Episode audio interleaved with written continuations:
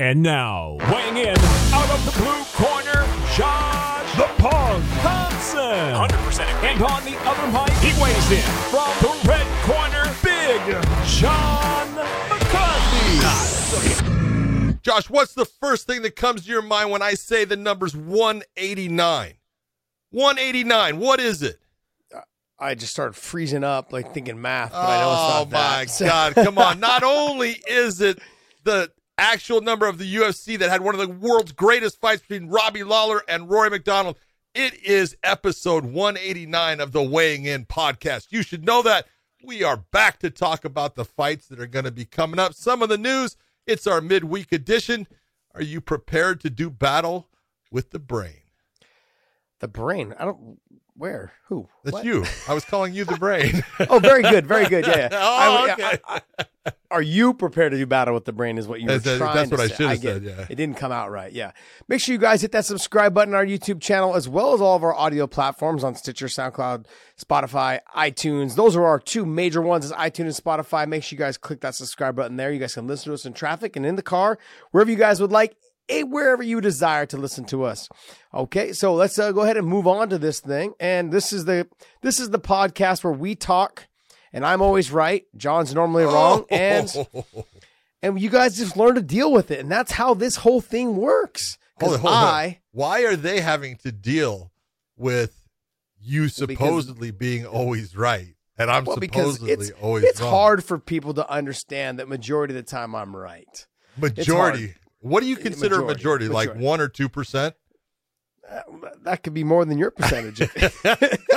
Like- oh man, I'm I'm pumped. I'm pumped to talk about the show this week. I'm pumped about all the things that are coming up, and um, yeah, I think uh, there's a lot of good things coming up.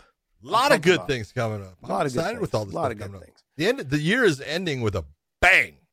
Yes. I mean, a whole lot of good stuff. So it's uh MMA in the We're gonna be- we're- it's looking good. we we had a meeting today with uh, Showtime, and we are going to be very busy until December. I it's going to be busy, busy, busy. Yeah, busy, busy, busy, busy. I'm pumped. I'm ready. I'm ready. I'm excited. Um, all right, but let's get right into it. Let's go into the UFC. UFC this weekend coming up, and you've got uh, Marina Rodriguez versus Mackenzie Dern. What a Oh, good yeah. fight! It should be a good fight. It sounds like it's going to be a good fight. Um, Mackenzie Dern is her, per, her But, progress. but we is- just jinxed the hell out of it. Yes, we did. We did 100%. we did. I don't know. I, I honestly, I can honestly say that Mackenzie Dern really hasn't been in a bad fight. I mean, she's had some dominant performances in terms of one sided and lopsided with her submissions. Yep. Um, you know, and dominating, getting the takedown and dominating those positions and then getting the submission. But overall, she's had some pretty damn good fights. She's a dog, man. She's someone's very competitive, goes out there and gets after it. I think she always knows.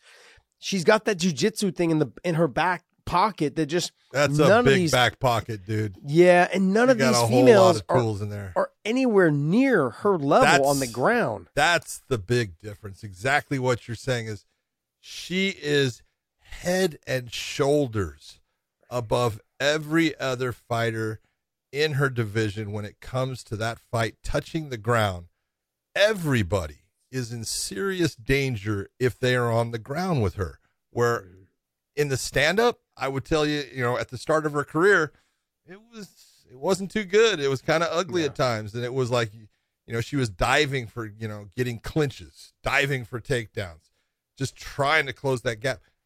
I, you, man, I don't have a hat on, but the hat comes off for Jason Parillo because he's done an exceptional job with her. But I can't just give him credit. You got to give her credit because you know, you know, the work that she's had to put in to make those skills actually come alive. And you know, yeah, she's getting good instruction, but she's got to put in the work to make that happen.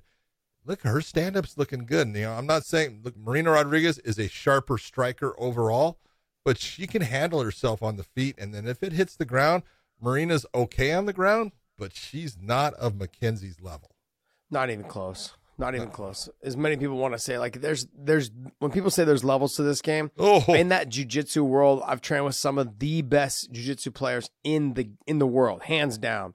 And it's just being on the mat with them, just training only jiu-jitsu, no striking involved. You just seem lost out there. And and I've always felt like I had I had a pretty good grappling game in terms of for, for. MMA. Oh, when it came MMA, down, you got a real good one. Yeah, for training with them, like it just was like there was just a different level. Now, when you start throwing punches, it becomes a different game. But um, but yeah, but it's but she's she's made ever since she had her baby, she's made leaps and bounds Oh. in terms of on the stand up. She has gotten so much much so much better on the feet, and her confidence is growing. In fact, she'll stand and throw now when she should be shooting for takedowns in certain occasions. Like she'll land a hard shot or she'll take a hard shot and she'll start throwing back, and I'm like, no, no, no, shoot, get to the clinch, and but she has that in her. She has that grit in her, and um, and she's phenomenal. Like she's a phenomenal fighter. Marina Rodriguez is just as good in terms of she is a dog as well on the feet, and she's Nasty. And she's phenomenal. She's good on the She's ground. She's very well rounded. She's very well rounded all the way around. This will be this will be her toughest test to date, Mackenzie Dern's for sure. I, I agree with you, but it's it's one of those you take a look and man, like I said, Marina is she's nasty. She's actually got a mean streak in her. She wants to she wants to land. She big heavy elbows inside. She does a lot of good stuff. She better keep this thing on her on the feet. If she doesn't, right. it can end quickly. Yeah, it, it doesn't matter who you are when it hits the ground. She's gonna, you're definitely be fighting for your life to get back to your feet, or at least just trying to stuff the submissions, which is gonna be, it's gonna be really hard. Yeah. So we'll see. We'll see though. Hopefully, her takedown defense and her grit against the fence and ways she can try to use that MMA cage walking and those type of things to scrape her off to get her away from her. We're gonna see. But she, if she gets taken down in the open mat, it's gonna be, it's gonna be a hard. It's gonna be, a, it's gonna be real hard for her to get She up. better hope there's not much time on the clock. Yeah. um, look, I know there's some other fights in here, but I'm gonna jump right to my boy Deron Winn, Phil Hawes. This fight has been rescheduled. I don't know how many times. I want to say three times, two times, I think now. Uh, but they're they're they're gonna be finally getting down. They're both, I think, in Vegas now, getting ready for this fight. Look, man, I think when it can, when it comes to the wrestling aspect of this, Phil Hawes better be able to stuff some takedowns. I don't know if he's gonna be able to do that. And also, the last time I saw Phil Hawes fight, he had a hard time against the fence. Uh, Was it last time? Maybe it was the time before that. No, time before. Time before that, right? And uh, it just wasn't an impressive performance. He was pushed against the fence, held. They kind of just held each other against the fence. I can't remember who he was and when he fought. Yeah. Who he fought, but I mean, Deron's going to get this takedown, and he's going to get this takedown uh, multiple times. Now it's a matter of whether Phil Hawes can get back to his feet. So Deron got to be working on scooping those legs, you know, getting the heavy work on top, throwing big dogs, and just and letting it fly, and just throwing the legs to the side. Man, that's one of the things that I think he needs to start working on in terms of just chucking when you're up in the guard, doing the doing the work, but getting once they open the guard, start throwing those legs to the side or stack passing because he's so strong. He's built like a brick shithouse, you know, and so he's just got to make sure that he's able to stack, pass the legs, get busy on top, control that top position. A lot of these top level wrestlers, man, they just don't, they don't they don't control that top position as well as you would imagine they would when it comes to the jiu-jitsu side of it. Mike Van Arsdale being one of those guys that I talked about years ago. He just he was like all over the place. You know, he just never could settle and sit them down. He was in that wrestling position, just keep sitting to their hip, keep sitting to their hip, but never controlling and dominating them the way they would in wrestling, which is strange to me. Well, I think that there's a couple aspects to it. You know, part of it is look at uh, if you're going to say Phil Hawes comes from a folk style background where Deron Winn came from that and then went international.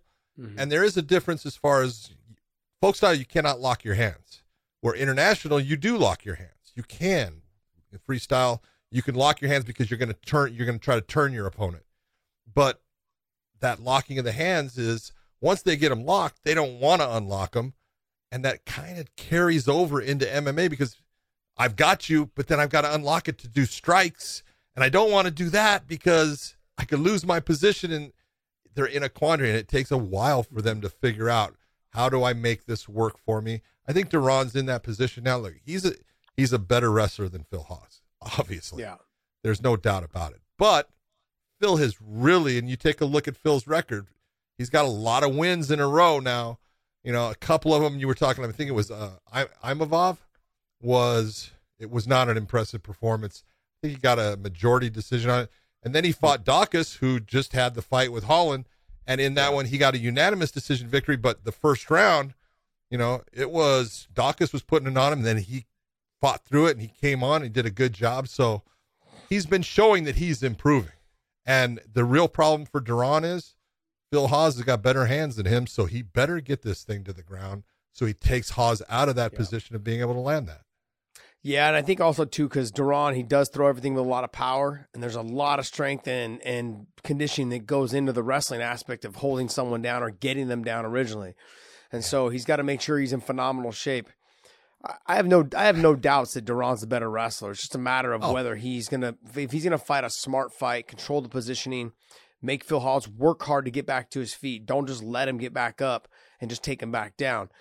Deron doesn't have that Khabib style cardio to keep taking him down, taking him down 19 times in one fight, you know. And so he's got to make sure that he takes him down, controls him, pushes on the head, keeps his head planted to the mat, just getting dirty on him, grinding the elbows in his face, and making him want to get up and work to get up and explode out of those positions to where he's just wasting energy. So if Deron can do that, I think he's gonna have a great, a, a good, a good night and have a successful night. So it'll really just come down to that.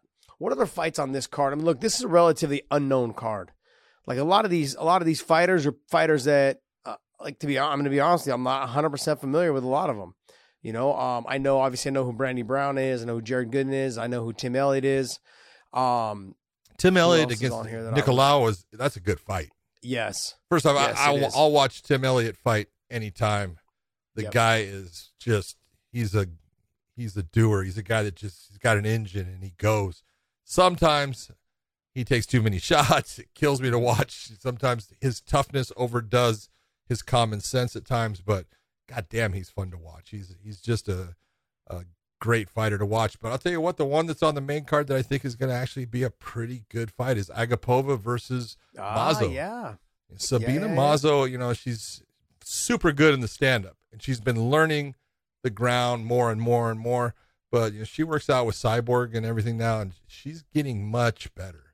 So that's a really good fight between those two. I think that's going to be that's one that you could watch and you either one could win, which makes it you think should be good. Hopefully they don't they don't cancel each other out, but I think that's going to be a, a, a really good fight. Yeah, uh Agapova is long, lanky, as I like to say, and she, so uh, is Mazo. Yes, yes, but Agapova has this tendency to like blow her wad. Yes, That's the only thing. She lets she lets it all go early. She yep. tries to get her out of there, and then she tends to slow down as the fight goes on. When she exploded onto the scene, I was like, "Damn, you're you're fun to watch. I can't wait she to watch happy. more of your fights." And then her next fight, she laid an egg, and I was like, "Oh, jeez, man," because I she just she Just when I was climbing hard. on the bandwagon. Yeah, I was I was on that band. I was like one foot up, getting ready to jump up in there, and then shit, I was like, damn, I'm off. I wasn't I wasn't off. I wasn't off. I still I still she still sparks my interest every time I see her on the card. So hopefully she has a good night and a good fight. Uh, what other fights on here, John? I th- you know, there's the heavyweight fight I know between uh, Romanov and uh, I always say it wrong, but it's Van Vanderaa. Okay, that's Romanov is strong, powerful. He hasn't been beaten yet, man. He's tough. So mm-hmm. that's going to be a really good fight. I, I really like Vanderaa, but Romanov is a just a he's a juggernaut. I remember watching Charles Rosa fight. He's fun as well. He's so, a good all around fighter. A lot of yeah. technique. He's you know not the guy that you can go and you know always been with ATT for you know, I think his entire career came out of Boston, but you know, was trained at ATT for a long time. Just a, he's a gamer. He's a, he's a junkyard dog. Keeps on coming. Yeah. Doesn't stop. He's a good looking, as I recall. Yeah, he is a good looking kid. Blue collar worker. So, yeah, yeah, but good. What do you know about Damon Jackson though? I don't know anything about him. Uh, he's super long, tall, lanky. If you want to talk about a guy that He's uh pro- probably six foot tall at about 145 pounds. So five eleven. It says yeah. He's got uh he's got some submission game. He's he uses you know the D'Arce choke and things like that. Well, it's a good it's a good matchup. It's I I look at it and I think if it ends quick, I think Jackson is the one that gets it. If it goes the distance, I think Rose is the guy that gets it. So Got we'll it. see. Yeah, Damon like was brought in fight. Yeah, Damon was brought in on a last minute uh, moment fight, and he did a good job. And uh, you know he's been back, and so he's he's a tough dude. Good stuff. All right. Well, I mean, realistically, I mean, we're gonna wrap this this UFC card up, and like I said, it's it's one of those cards. We say this all the time. There's maybe not a lot of a lot of name value, but you guys should probably still tune in and watch because that's when some of the best fights happen. You have two fighters that are really jockeying for position and trying to get Dana White's and Sean Shelby and Mick Maynard's attention. They're like, hey. I need this. I need this win. Eh, don't get me wrong. Every fighter need, wants to win every, and needs every, win. Every fighter needs every win. Right? Every fighter needs every win. We understand that. But this is one of those fights where they're not being overshadowed by the next biggest name that's on the card. This is where everyone is there to earn their keep. And this is this this is those opportunities where you sometimes get some of the best fights. So in terms of a, of a, of a night where the biggest name on this card right here is is Mackenzie Dern, you know, and yeah. Marina Rodriguez. Those are the two biggest names, and they, they should be the main event. But I'm saying, like, when you go through the card, you really don't know any of them. Like you know of them, you've heard of them, and you probably have seen them fight once, maybe twice. You know, and some of you guys are probably struggling to remember who they are and what they and who you watch them fight. But they're good. But all of them are obviously good fighters. So it's just one of those cards you guys got to make sure you tune in and watch because it's gonna be it's gonna be a good night of fights. Dave, what is uh Marina Rodriguez ranked with the UFC? Because isn't Mackenzie somewhere around five? Let's check it out here. So she's at flyweight or strawweight, I think. That's gonna be flyweight. Fifteen, right? Um, Marina Rodriguez is six, and Mackenzie Dern's four. Wow. Oh, okay. Should be good though. I think it'll be a good fight. Didn't Mackenzie beat uh, Nina Nunes um, her last fight? Who did Mackenzie beat her last fight? Mm. Let's pull that up here. So she beat Nina Nunes. Yep. Yeah, Nina Nunes. That's what I thought. Gosh, man, see, there's a little bit of brain still left. In Ooh, look at you, man. Yeah, yeah, buddy.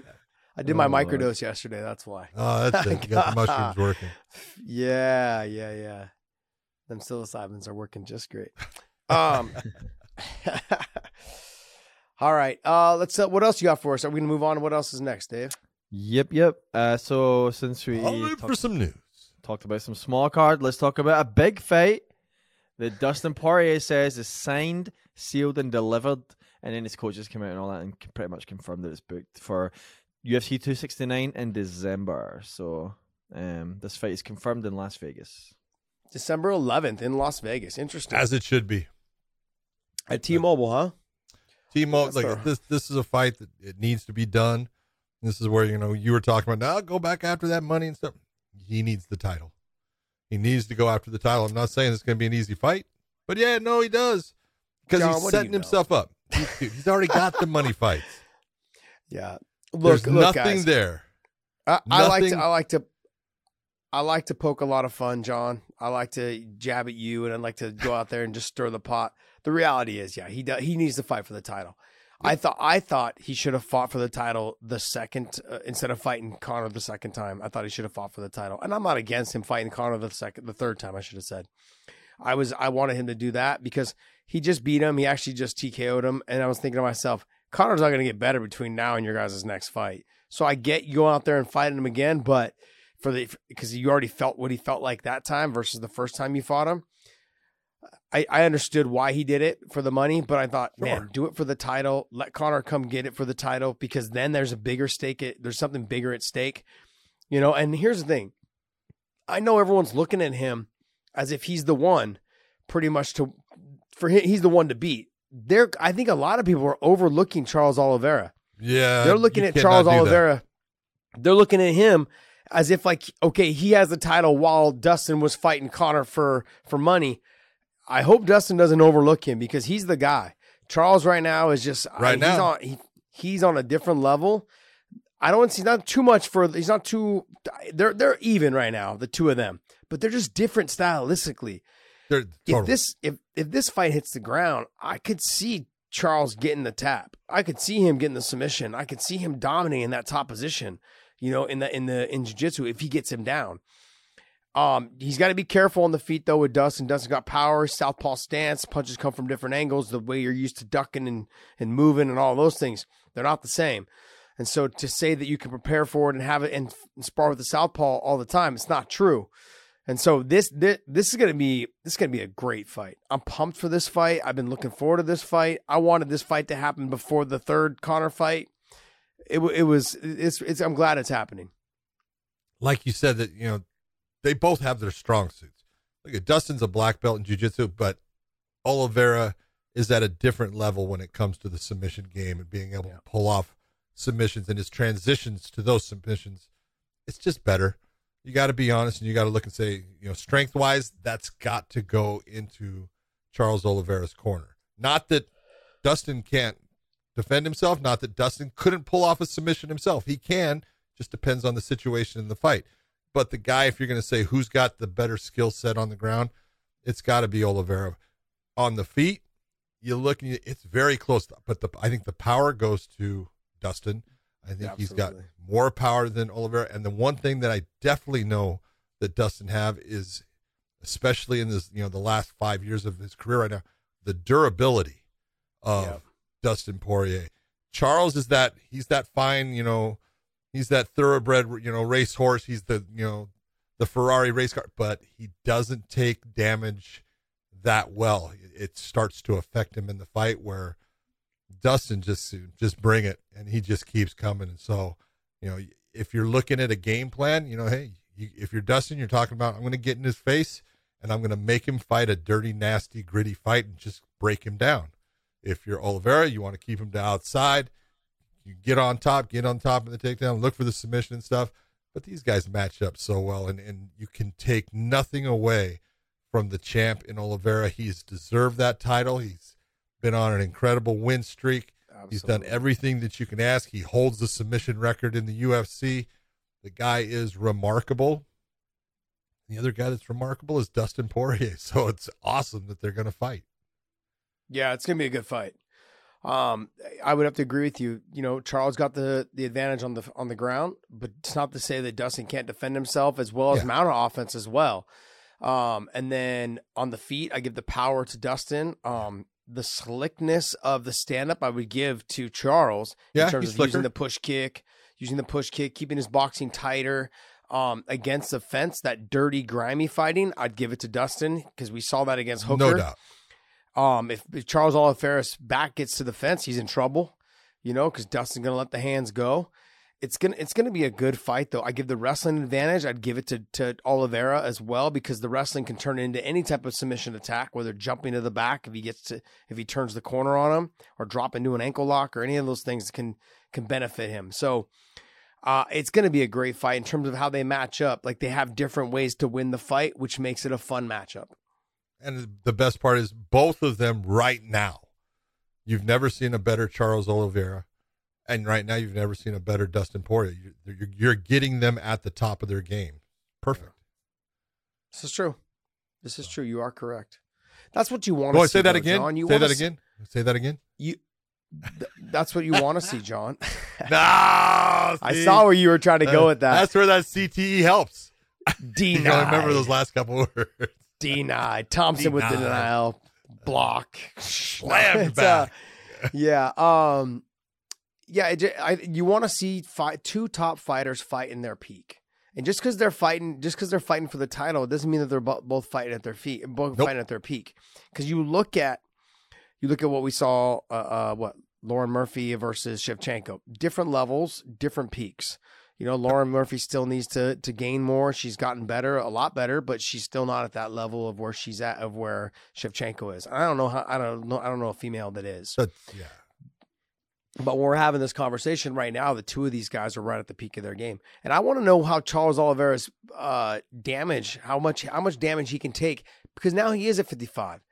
You know, we really haven't seen him in a whole lot of trouble. nope. You know, at 55, he's No. had some good fights at 55, and he hasn't taken a whole lot of damage at 55. So he had dominant performances, to be honest, against a lot of these fighters. So this is going to be fun. It's going to be interesting to see what happens. Yeah, So- it's a good match. All right, what else? you- What else you got for us, there, Dave? All right. Speaking of good fights, uh, MVP comes out after his big fight with Douglas Lima at Bellator 267, and says he wants the trilogy fight, but he wants it five rounds.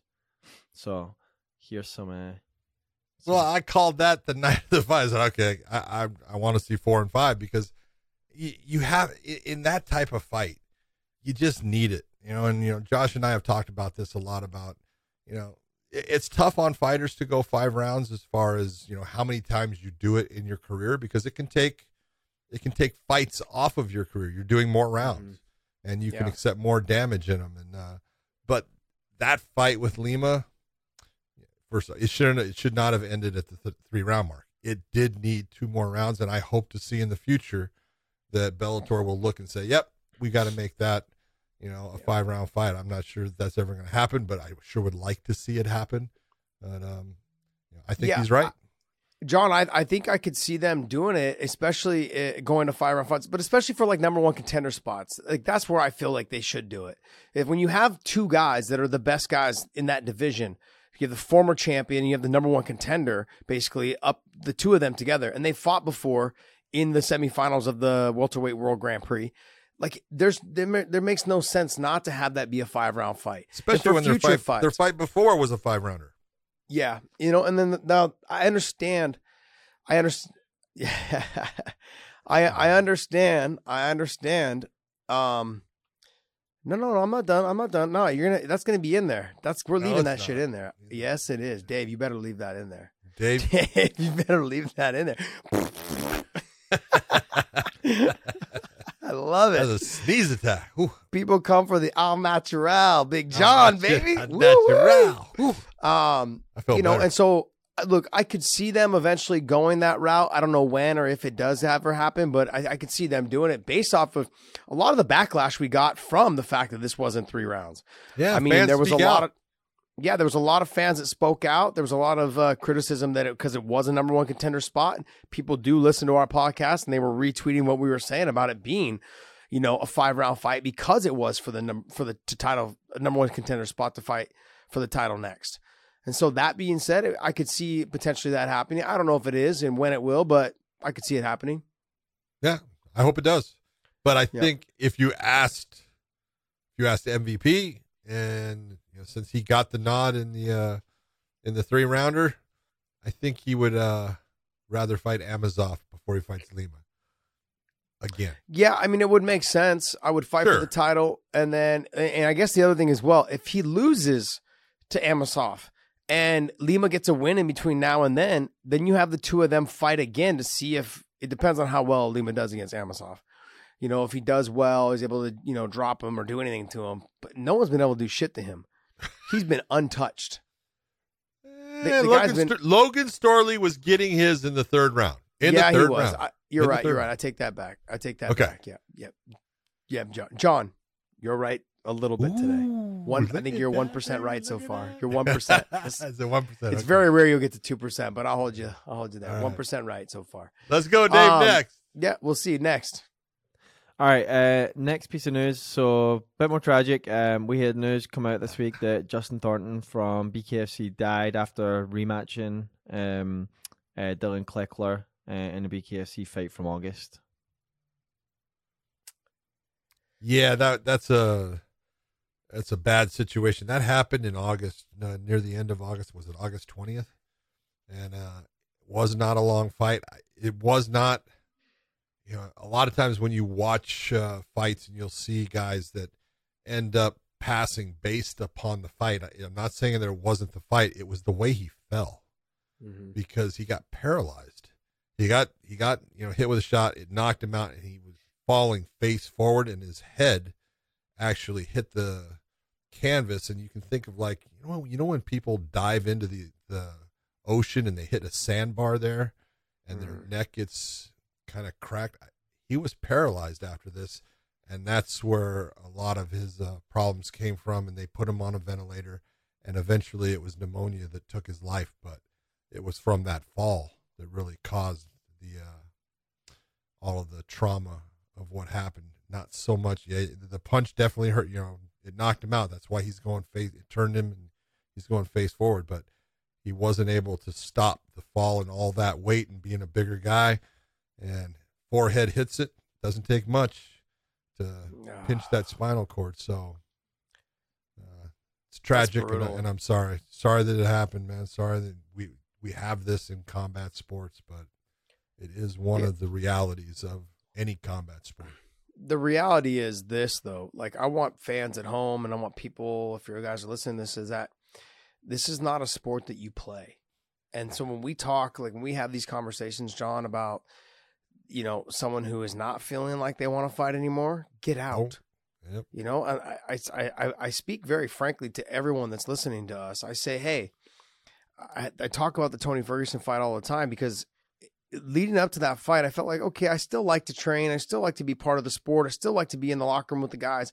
I don't mind the training, you know, but then after the fight, the damage in the fight, like I said, I left part of me in that, in that cage. And then moving on, training wasn't as fun. I just felt like it wasn't the same. And then, you know, and so like if it's, if you're not feeling it, then don't do it. Now, maybe he was feeling it. He loved training, maybe all these things. But you hit a certain age though, too, and you got to start thinking to yourself, it's time to call it quits. You know that and and I'm just being honest that 37, 38, 39 years old is kind of that stage of like look, you know you're not the guy. You know you're not the guy that you used to be. You know you're not the competitor you used to be. Your speed's not there. Sure maybe the power might still be there, but if you can't land the punch then the powers not effective. You know, and if the wrestling takedown and the strength and all those things cuz your strength starts to fade as well at 37, 38 because you're getting older. The muscle strength isn't there. The tendon strength isn't there. And so those are things you notice when you train with younger guys that are 25, 26, and they've got that full body full of testosterone, you know, and you don't have that anymore. Yours is just They've got that depleting. TRT free body that just Yeah. keeps on pumping.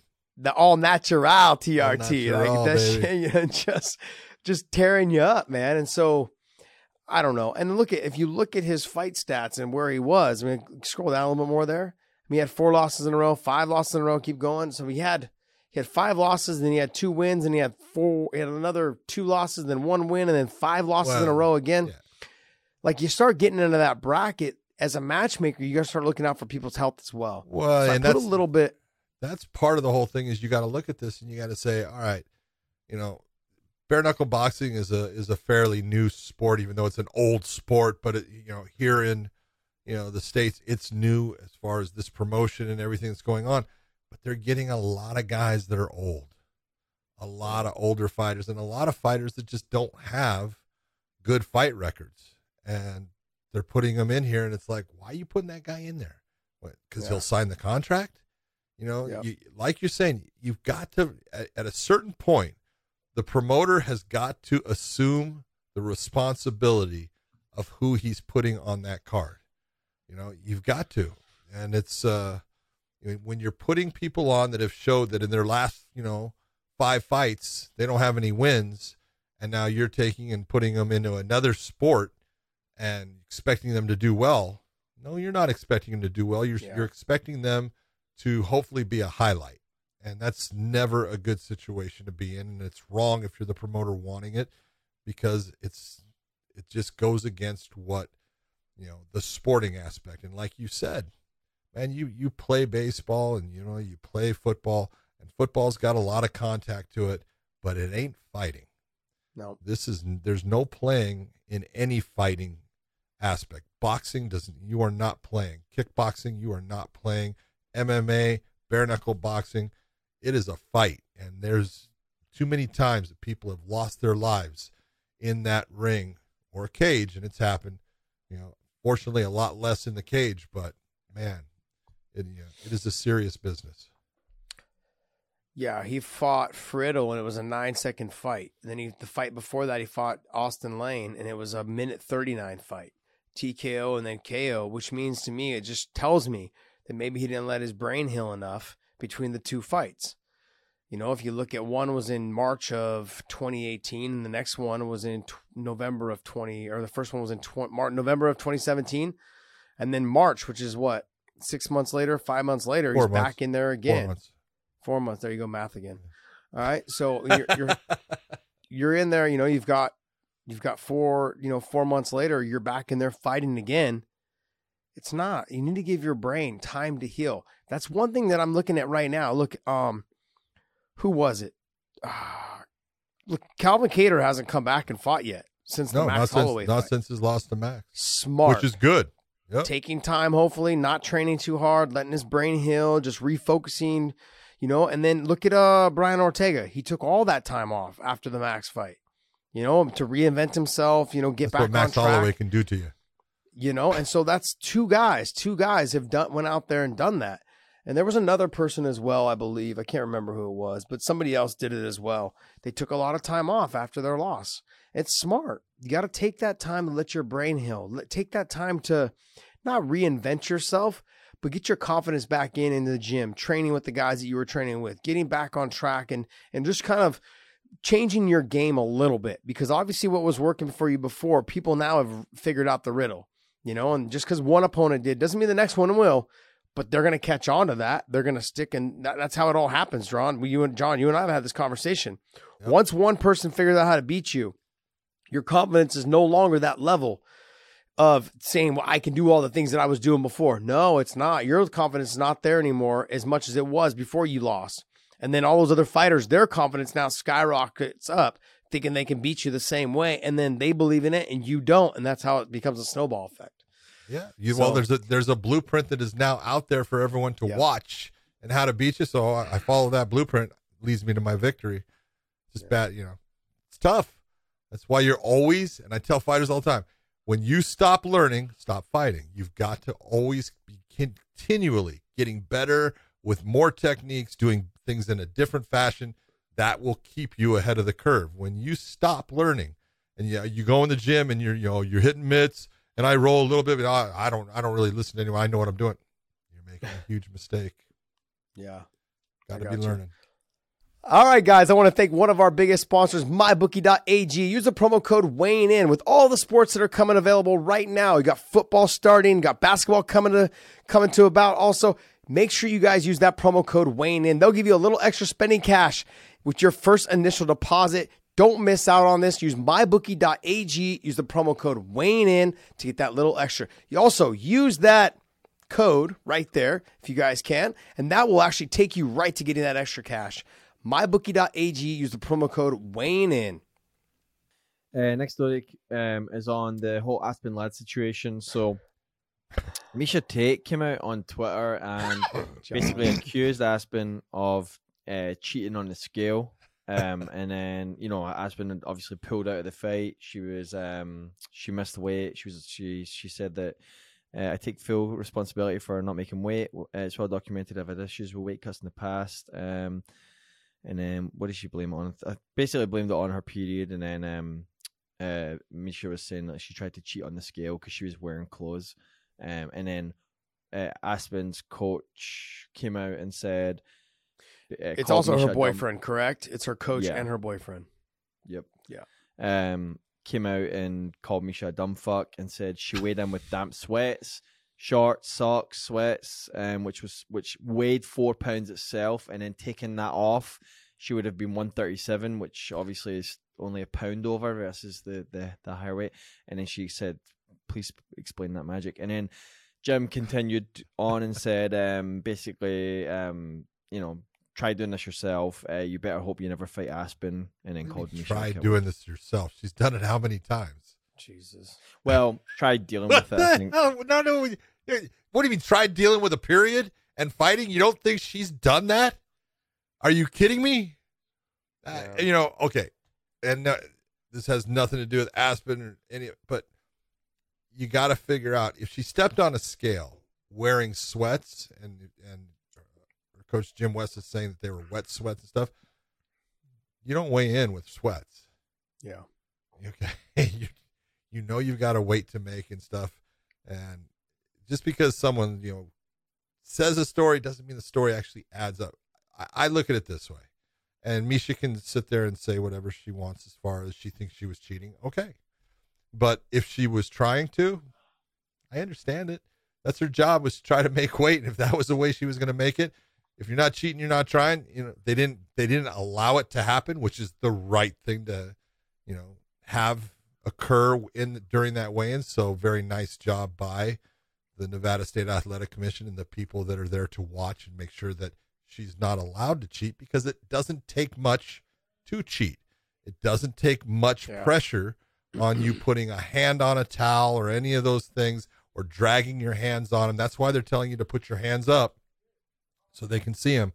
So it makes sense, you know, that she's trying to do that and they're not allowing it.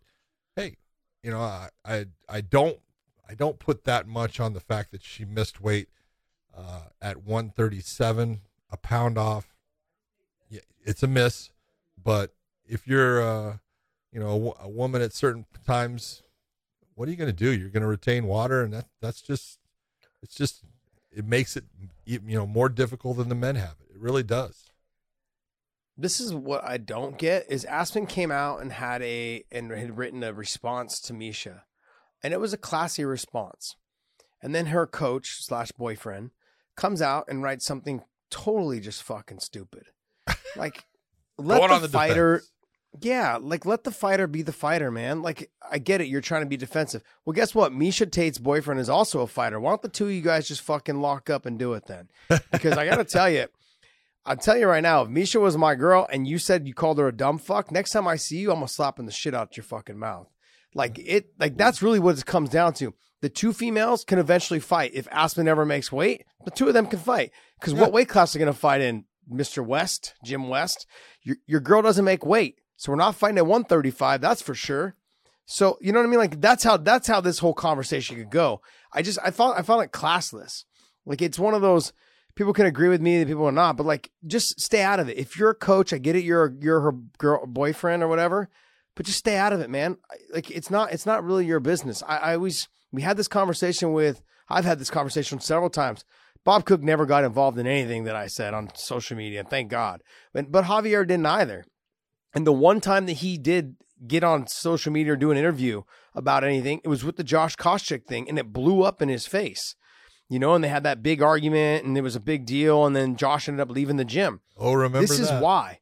This is why because the, things like this, it never works out for the person intervening. Like I've always said this: if you have a girlfriend or if you have a boyfriend, and you talk shit to them, like to your, you talk shit about them to your family, don't expect that boyfriend to be around very long because anytime something goes wrong, all that family's to do is just fucking look at them negatively. Even when things are right, they're still to think they're pieces of shit. And that's exactly like this is kind of that feel of like, look, Aspen Ladd might be your girl right now, but eventually you're to piss her off and she's to look at you negatively. People talking shit about her on social, on him, about him on social media.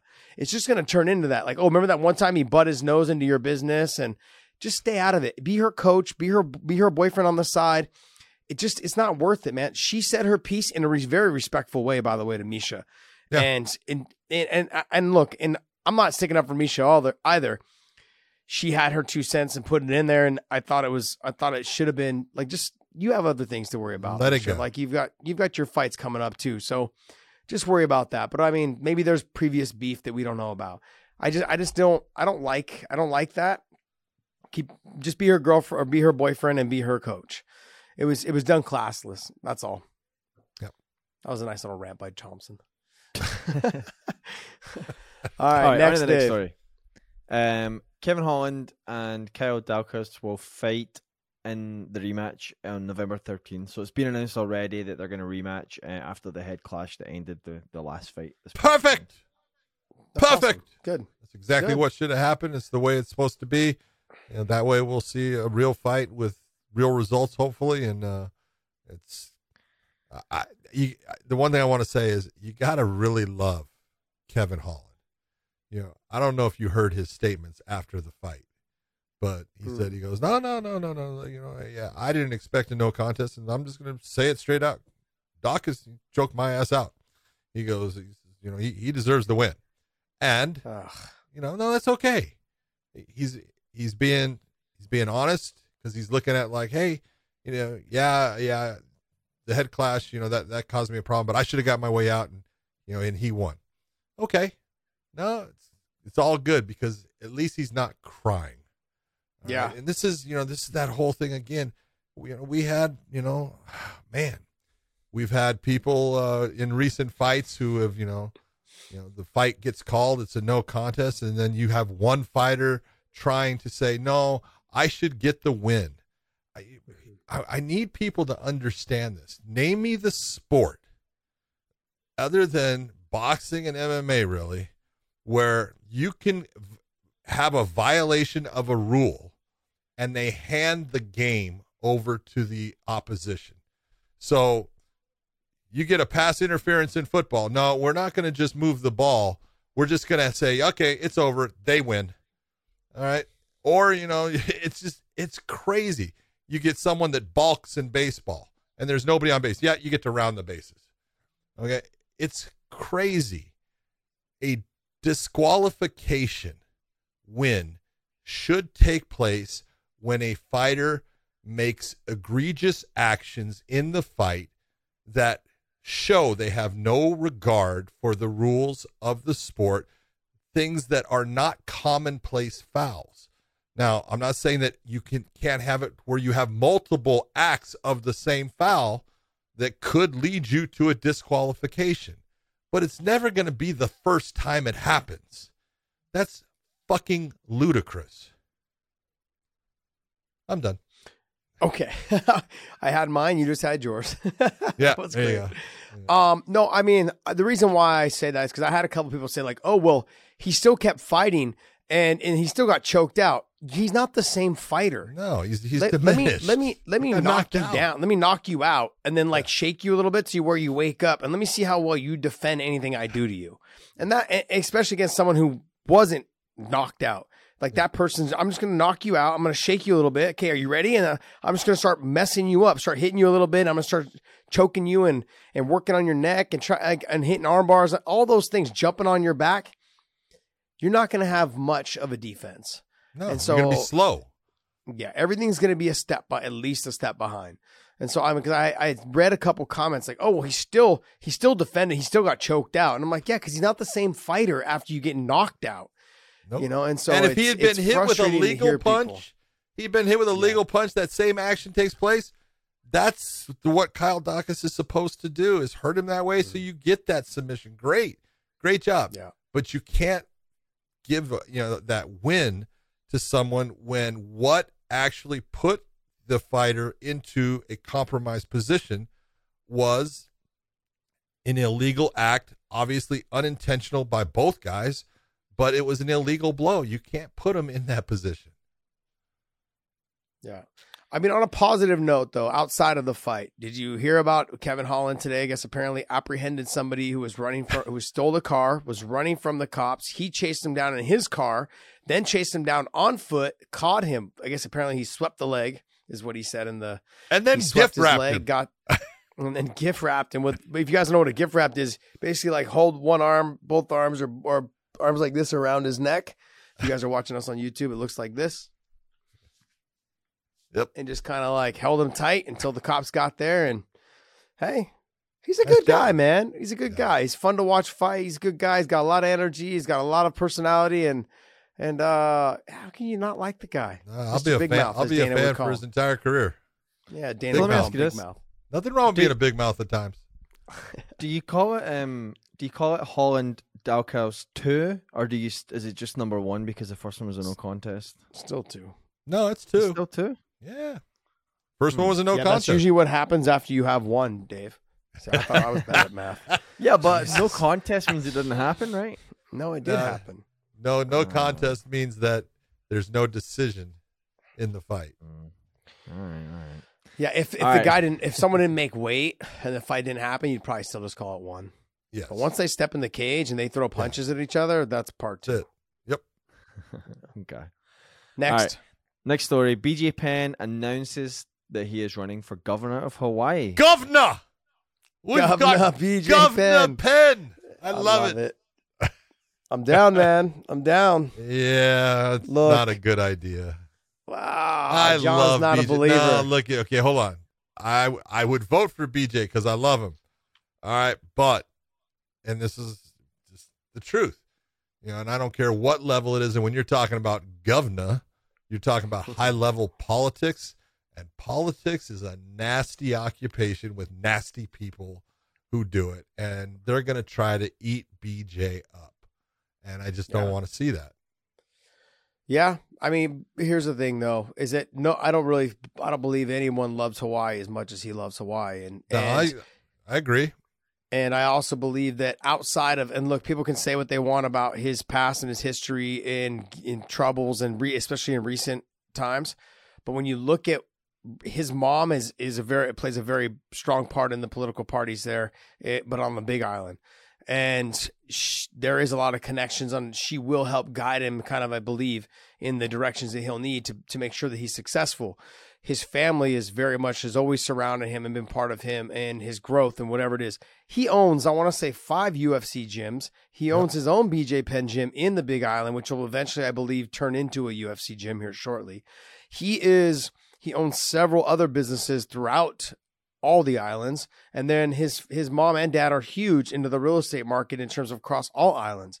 Yep. Um, there's no doubt they have influence. I don't know what kind of influence that they would have in terms of getting him elected.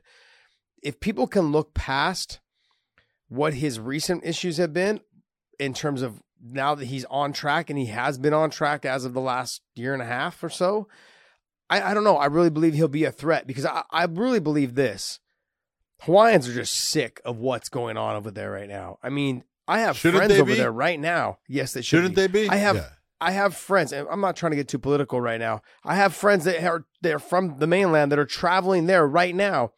When the governor has made it very clear, don't come here. But guess what? People are going there because the airline tickets are so cheap.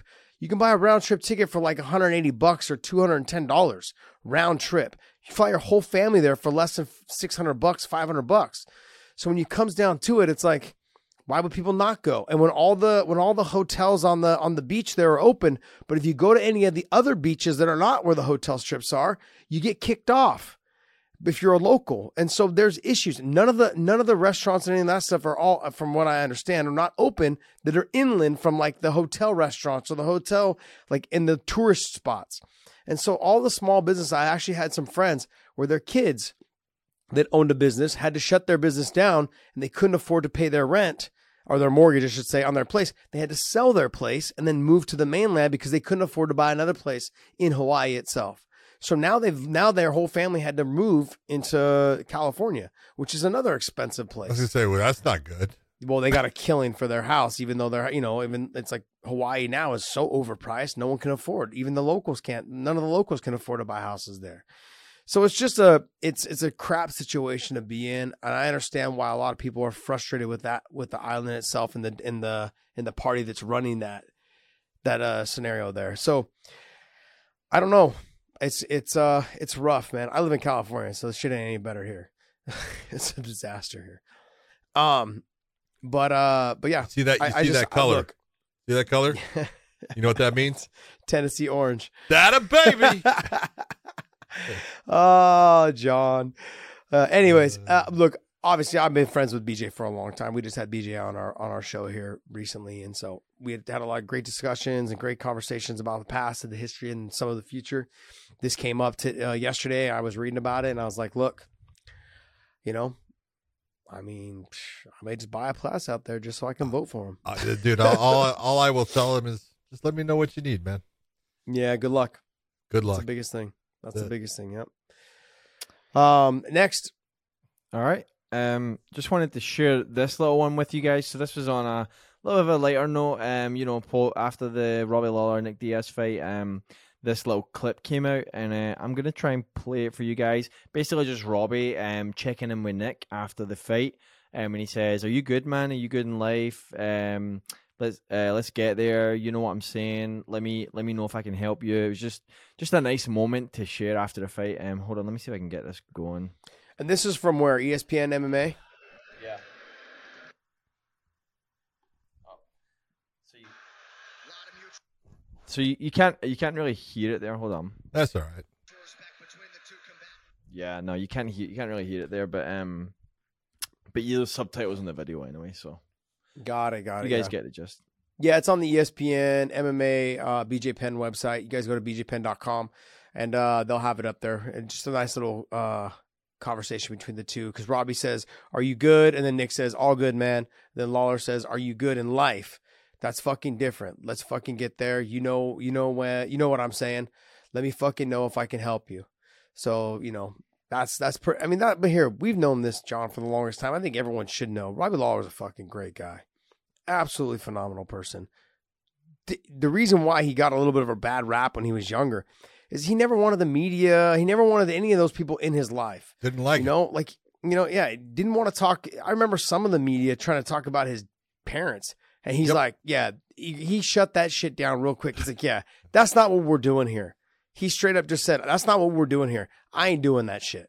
He's like, you want to talk about the fight? Let's talk about the fight. I ain't talking about family. I ain't talking about anything else. That's not what we're doing here. And that was one of the clips that I saw from him that I still remember to this day on when I started trying to keep my life personal, my keep my personal life away from the sport itself. And one of the greatest things I ever did. People still ask me like, "Oh, like, um, like, like how how's your parents?" The media will ask, "Are you married? Do you have kids?" I was like, "It's none of your fucking business." like anything that I have going on is none of your damn business. I don't talk about any of my life, none of it. You know, people I've known for years don't know shit about me. You know, and that's the greatest thing I ever did. I know. is I keep asking you these questions, and you I never. know, and I never tell you. John has no answer. I John had John doesn't even fucking know he's been friends with me Uh. forever.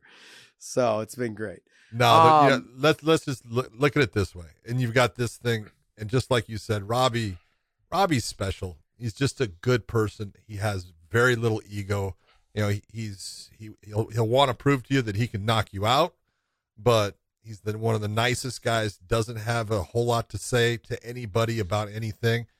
But if you're going to go back in time and and understand what Robbie Lawler is as a person, go back to his fight with Ben Askren. And Herb Dean ends up stopping that fight. And Robbie was not unconscious. And you could see when Herb stopped it and right away was like, oh God, and knew that eh, that wasn't good. And Robbie could have been, you know, harping on him, you know, because right away he says, Herb, I'm fine. And Herb had made the call. And then he says, hey, man, it's okay. It's okay.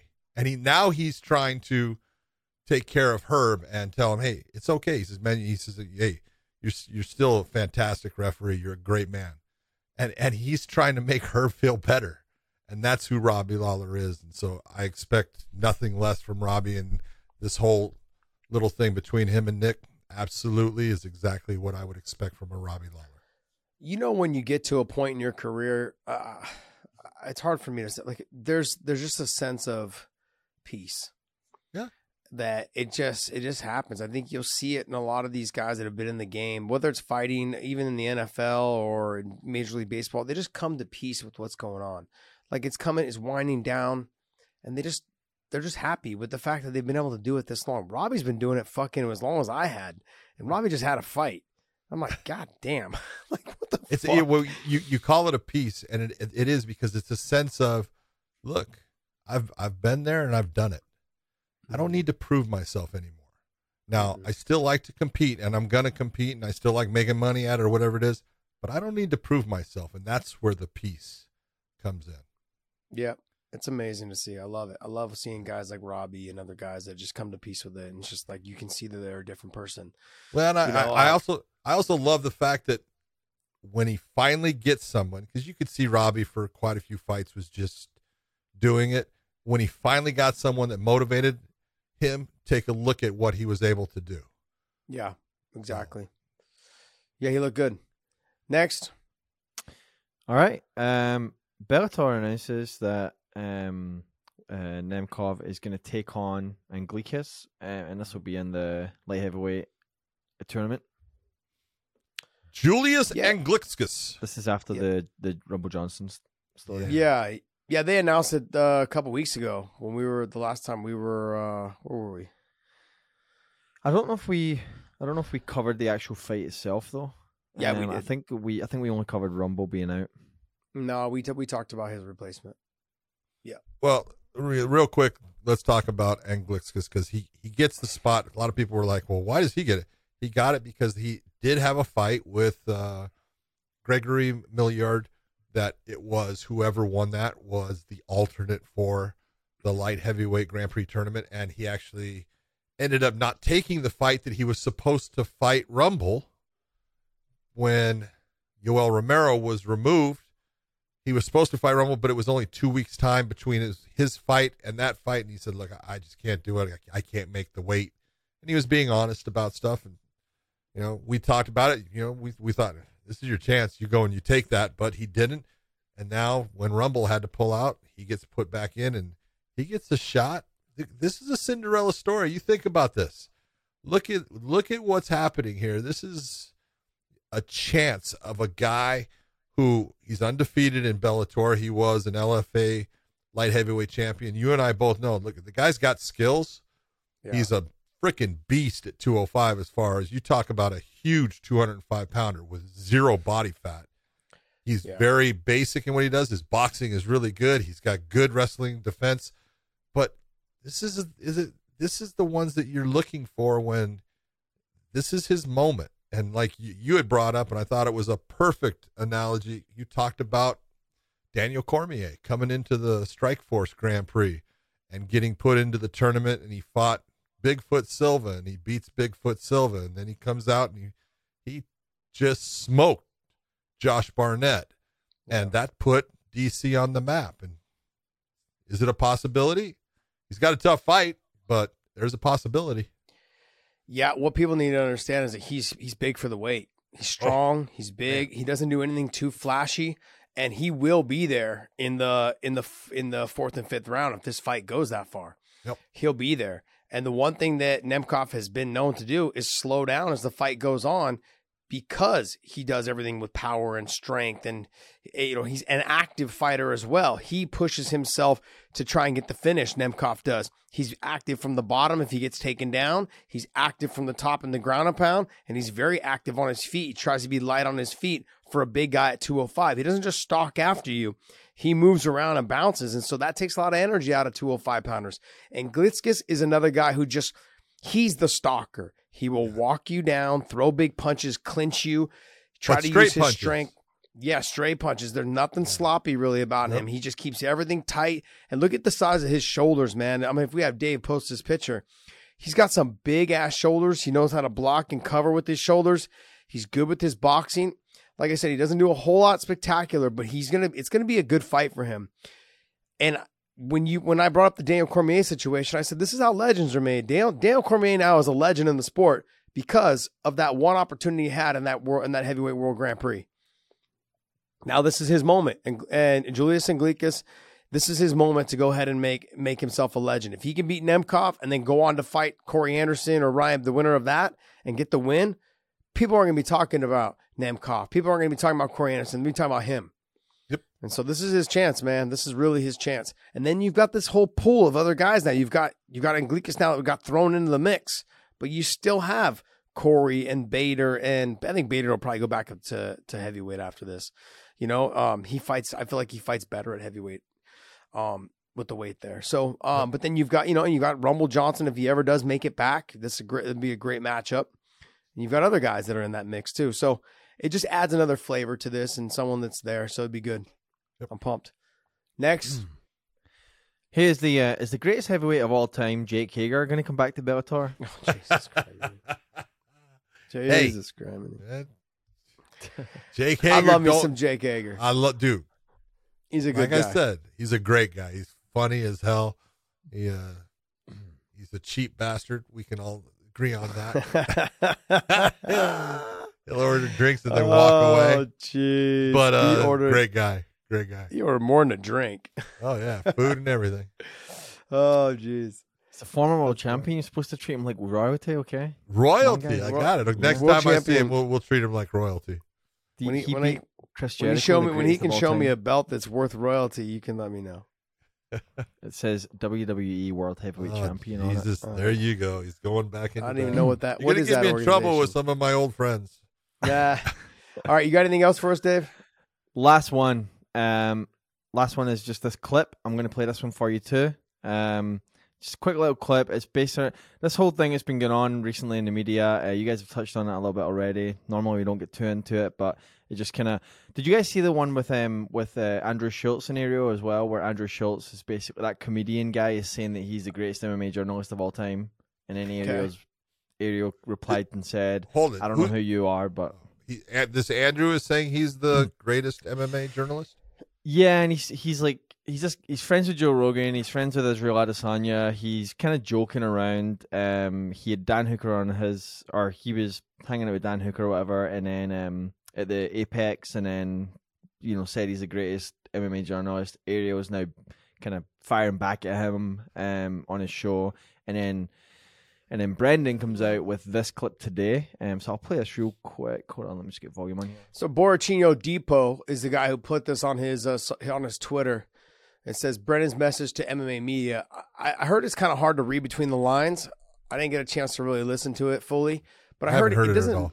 Yeah, it depends on what he says, but I heard it's kind of hard to read between the lines. He's kind of obscurely saying something, but I think people can make of it what they want. So let's hear it. Unless you book some big name fighter or you have 17 fighters on your show, nobody gives a fuck about your personal opinion. So you have to somehow muster something, trying to figure it out. Stir the pot. Because everything you've ever done has never worked out for you. That's how these guys operate. And it doesn't end well for any of them because they don't have any talent. Nobody's paying attention. So they have to book big guests or they have to talk shit about Joe Rogan just to get views. Because if they get on here and rant to a camera like I do for an hour, nobody listens because they've never walked the walk. They've never been in the fire. They're reporting on the storm. I've been in the storm. Joe Rogan hasn't been the storm, but he's witnessed more storms than anybody in the world. He's also a black belt in jiu-jitsu. He's also an inspiration to millions and millions of people. He's also made millions, hundreds of million dollars off of podcasts. He's an entrepreneur. These other guys work for the man because they have to. Because they don't have talent, they don't have creativity, they don't have the work ethic to hang with guys like me and Joe Rogan. All right. So clearly some uh, bloody elbow jabs in there. Um, Ariel actually replied to this tweet. Um, I, I can't find it on my screen, but I've got it on my phone here. It says, "Okay, this is a good bit. If he's being serious, curious if MMA media is so irrelevant, why does he rip off all our content ideas, takes, and pass it off as his own?" Jeez, man. I'm sorry.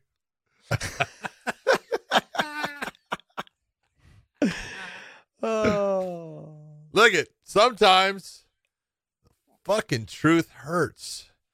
And he said a whole lot of truth right there. Let's just be honest, okay?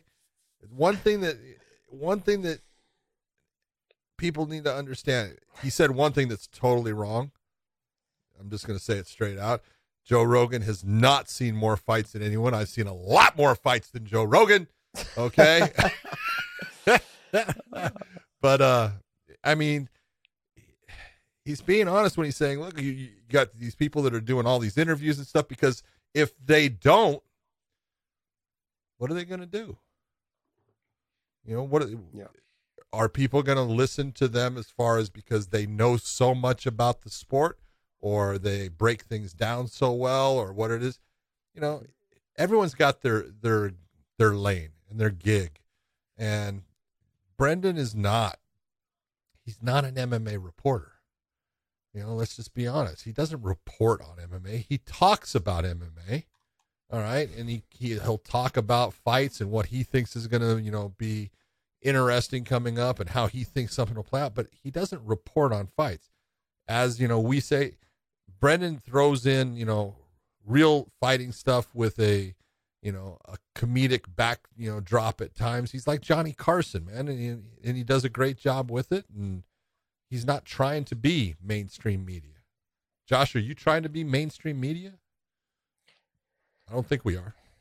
No, I think that's where the mix. I think that's where the mix up is. Like I said, like Brent Brennan's like late night talk show. He's like Yeah. Jimmy Kimmel. He's uh, you know those guys. I went Johnny Carson. I'm making him really fun. old. The, the, Johnny, yeah, Johnny Carson. That's old. That's old. For most of people don't even know what the hell Johnny Carson is that listen to our show. By the way, okay. Um, so he's that guy. Whereas if you're going to talk about Ariel or any other media, they're CNN and Fox and MSNBC. They're supposed to be delivering the truths and the facts. Okay. We're here to deliver the comedy portion of it all and the fun, sure, the entertainment of it all, but we're, we're not, we're not media guys. Here's the other thing. And he was correct. No one would sit around and listen to any of them, any of the media, if they didn't have guests on. And the reason why they have guests on is because they're backed by an actual MMA website. So when the MMA website comes to them, comes to the fighter and says, Hey, can we get you on our show? That MMA website has a little bit of pull. It's not because of the person that is there doing the doing the interviews. Maybe it is a little bit now because of Ariel being a free a freelance guy, but he still works for, like he said, like he works for the man. And I'm not just talking about Ariel. I'm talking about all the other media websites or all the other media journalists. They all Most- work for somebody. They work for of us work USA for Today. Yeah, most some of them are independent, but they still use that to sell their product, sell their product to that to that uh, USA Today or to Sherdog or to MMA Fighting or whatever organization, Bloody Elbow. They sell their product to them. So sure, maybe they might be undefeated, but they what they do is they say, "Yeah, I'm so and so with this website." That's what gets them. That's what gets their guest on.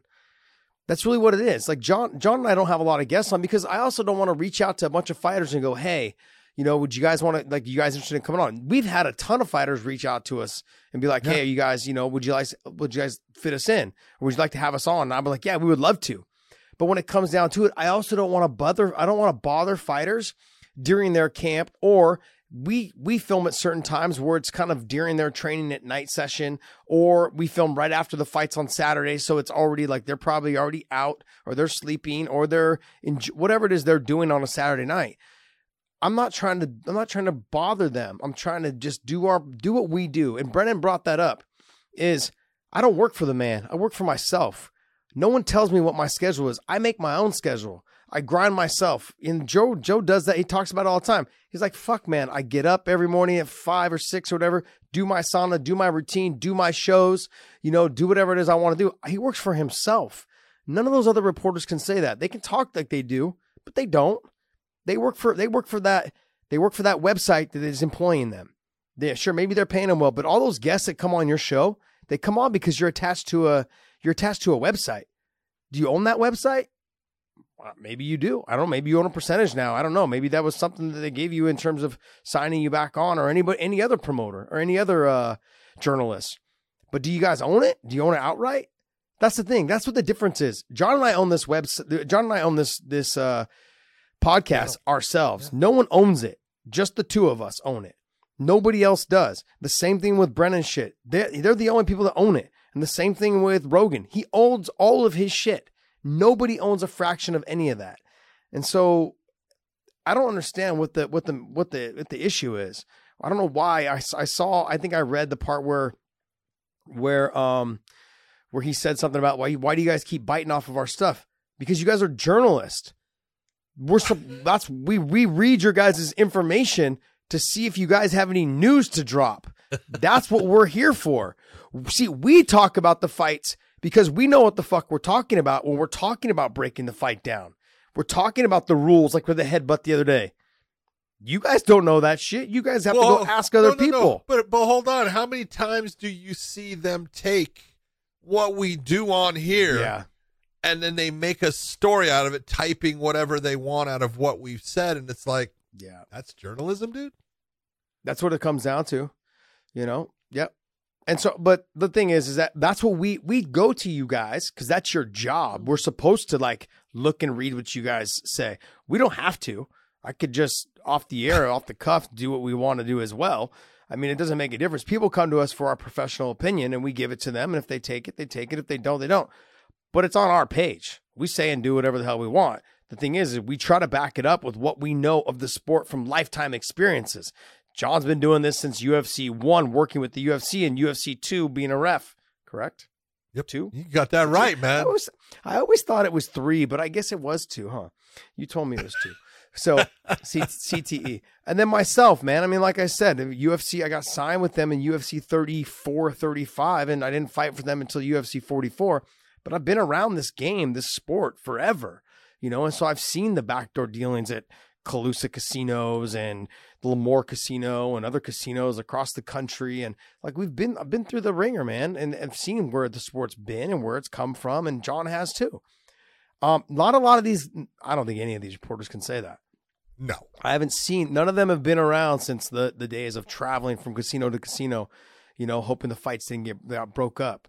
I mean, I remember when the tap out crew was pulling their trailer of clothes, you know, to events, Trailer? trying to make money. Dude, back they had in their the car, trunk. yeah, in the trunk, the trunk Yeah. at first. Most So, people wouldn't even know who the first journalist that actually wrote something about MMA as far as the I mean when UFC 1 happened there was a couple of sports writers that wrote something but quickly everyone wrote off, you know, the UFC and MMA. But there was one guy long ago that he actually came up with a uh, a magazine. It was actually a newspaper at the time, but it was a guy named Joel Gold. He was the first. Oh, fi- uh, Tom fighter- DeFazio, What was it called? full It was called contact fighter, Full contact full fighter. contact right. fighter. in New Tom Jersey, right? DeFazio was was his first uh, journalist reporter, and then Loretta Hunt was one that came in. Yeah, it was out of out of New York and New Jersey area. DeFazio was out of New Jersey and stuff, but these are the people that started out, you know, somewhere along UFC 10, 11, 12. They actually started, you know, trying to do something. But, you know, I love how, you know, some of them are, they talk about, I've been there since the beginning. No, you have not, No. because I don't recall seeing your face. And I was there. So it's the one thing that I've got that I can sit there and I can call out all the bullshit when people say it is because I was there. And you know what? If I don't remember seeing you, that means you probably weren't there. Look, this is not a dig. I'm not trying to dig at any of the any of the journalism. Okay, any of the journalists. You guys keep doing what you're doing. All right, that's all it is. I mean, but John and I have witnessed people take exactly, almost word for word, what we've said on our show and use it in their own stories. Are you We've kidding? seen it Come multiple times. on. Word for word. word for word, we've seen it being used several times. And what Brennan is trying to say is like, he's been a fighter. He's, you know, he's built his podcast from the ground up and he doesn't work for anyone. And sure, he's worked for Fox and then he left them, but he still owns his own shows. Then he worked for Showtime. You know, he's still with them, I believe, right now. But he's worked for other companies. But guess what? He still owns all of his own product. How many of the journalists can say that they own any of the shit they do? Well, and, And that's on really- top of that, on top of that, think about it. You know, people can say what they want about Brendan as a fighter. Man, he stepped in there and he did it, and he's got big wins. All right, big wins. He knocked out Cro Cop. All right. Yeah. Now, maybe you know the first thing someone's gonna say, well, "Cro Cop wasn't the same." Really? You step in there with him. Let's see. okay. Yeah. Look, he he took took some ass whippings. You know, the, the fight he had with Travis Browne. You know, hey, that's a hard fight, and that's a hard fight to recover from. But he did that too and stuff. Brendan may not have been the guy that was going to be champion, but he always went out. He fucking choked out Matt Mitrione. Let's see. Let's see you go out and fight against Matt Mitrione. Let me let me watch because as he's knocking you the fuck out, since he's a pretty good athlete even at this age, all right, and he's got fast hands and everything. Let's see you just go ahead and beat him. I mean, when you're when you're talking about Brendan, you can say what you want about you know his career. He's absolutely right. He's been in the fire. He's been there and done it, and he's all the respect in the world. Uh, he uh, he can say what he wants. That's just the way I look at it. Yeah, I'm gonna leave you guys with this. I posted something on my Instagram. It's called, and you guys can go to there at the real punk, and I posted it today. You guys can check it out. It kind of goes in terms of where the journalists are at right now. Deep down inside, your wife and your kids, they hate the fact that you guys can't fight because you guys can't protect them. That's really what it comes down to. Uh, I'll leave you guys with that. No. Um, all right, guys. So hey, make Damn, sure you guys hurt. hit the Yeah, yeah. Deep down inside, hurt. they're judging you. All right, guys. Make sure you guys go to prowrestlingtees.com slash weighing in.